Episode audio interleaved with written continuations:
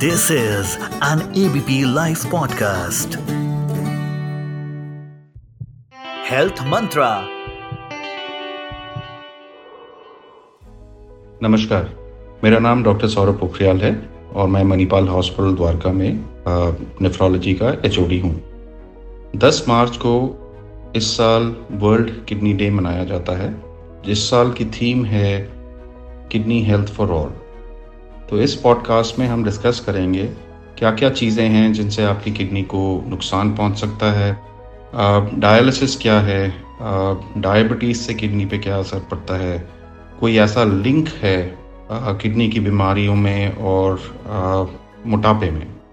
सो सबसे पहले जो चीज़ें आपकी किडनी को नुकसान पहुँचा सकती हैं, बीमारियों के अलावा वो है जैसे कि smoking lack of exercise alcohol intake and very importantly लोग अगर अपने आप से दर्द की दवाइयाँ खाते हैं, जिनको हम non steroidal anti inflammatory drugs बोलते हैं सो उनसे भी लोगों की किडनियों पे काफ़ी असर पड़ सकता है।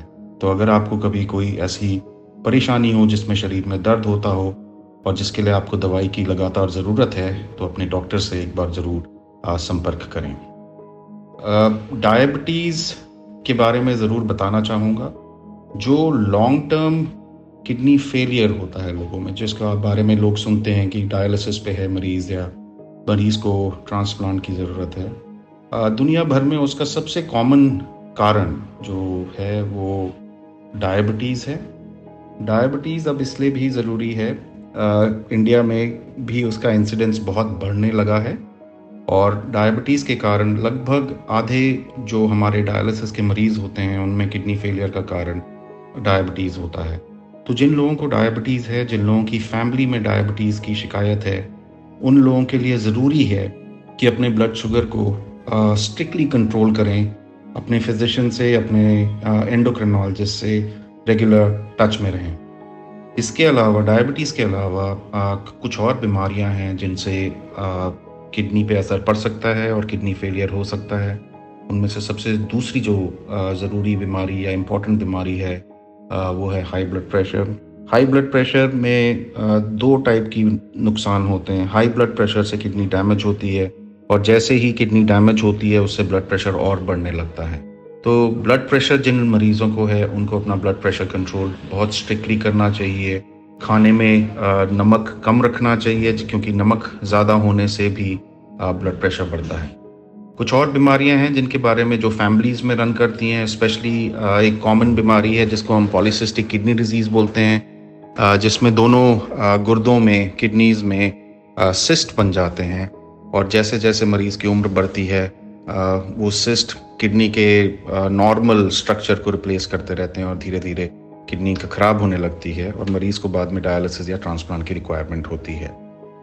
इसमें जिन लोगों की फैमिलीज़ में पॉलीसिस्टिक किडनी डिज़ीज़ का हिस्ट्री है तो उन लोगों को जब वो 20-25 साल के हो जाते हैं तो उस उम्र के बाद से रेगुलर चेकअप कराना चाहिए और नेफ्रोलॉजिस्ट के साथ फॉलोअप करना चाहिए। जब ये सब हो गया और अगर उसके बावजूद डायबिटीज़ कंट्रोल करने के बावजूद या ब्लड प्रेशर कंट्रोल करने के बावजूद किसी भी कारणवश अगर किडनीज टोटली ख़राब हो जाती हैं तो पेशेंट्स के पास दो ऑप्शंस होते हैं कि अगर किडनी काम नहीं कर रही है तो शरीर से जो टॉक्सिन्स निकालने हैं वो आ, या तो आप डायलिसिस से निकलवा सकते हो तो एक मशीन के थ्रू निकलवा सकते हो या नया किडनी लगा के जिसको हम किडनी ट्रांसप्लांट बोलते हैं वो करा के आ, कर सकते हो। डायलिसिस को लेके लोगों के मन में काफ़ी भ्रांतियाँ हैं कि डायलिसिस सक्सेसफुल नहीं होता है और डायलिसिस में परेशानी होती है। आ, पर डायलिसिस अगर ढंग से किया जाए तो पेशेंट्स काफ़ी प्रोडक्टिव लाइफ लीड कर सकते हैं और ख़तरे से बाहर रह सकते हैं।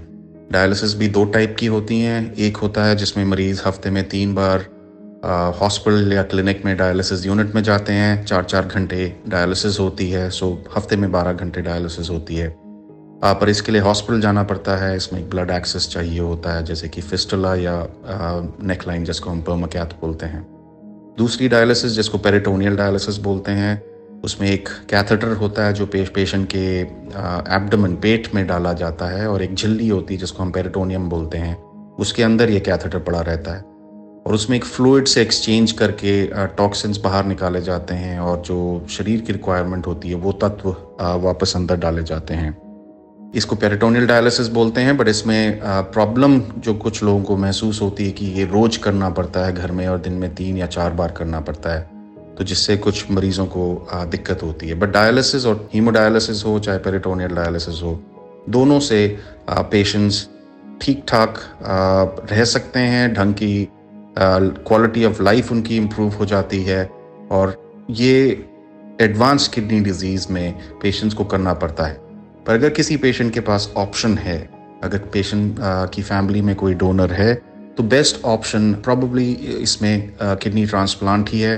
इंडियन लॉज के मुताबिक आपकी फैमिली में से कोई रिलेटेड डोनर होना चाहिए, आपके रिश्तेदार में होना चाहिए, और वो आपको किडनी दे सकते हैं। और इसके बाद आपका कंप्लीट रिहेबिलिटेशन हो जाता है मरीज़ का। Patients can go back to work patients can have a normal life पर इन सब चीज़ों के लिए एक चीज़ जो सबसे ज़्यादा ज़रूरी है, और जो इस साल का वर्ल्ड किडनी डे का थीम भी है is kidney health for all इसमें सबसे ज़रूरी है कि पेशेंट्स को, उनकी फैमिलीज़ को जनरल फिजिशंस को अवेयरनेस होनी चाहिए कि जिन चीज़ों से किडनीज पे असर पड़ता है, जिन चीज़ों से किडनी ख़राब हो सकती हैं, उनको कैसे, उनके बारे में जाने, उनके बारे में आपको पूरी इन्फॉर्मेशन होनी चाहिए और कैसे उन चीज़ों से इन बीमारियों को कंट्रोल किया जाए ताकि किडनी फेलियर से बचा जा सकता है। धन्यवाद। हर पल बदलती दुनिया में कोई अपडेट मत करो मिस डाउनलोड करो एबीपी लाइव ऐप और जानते रहो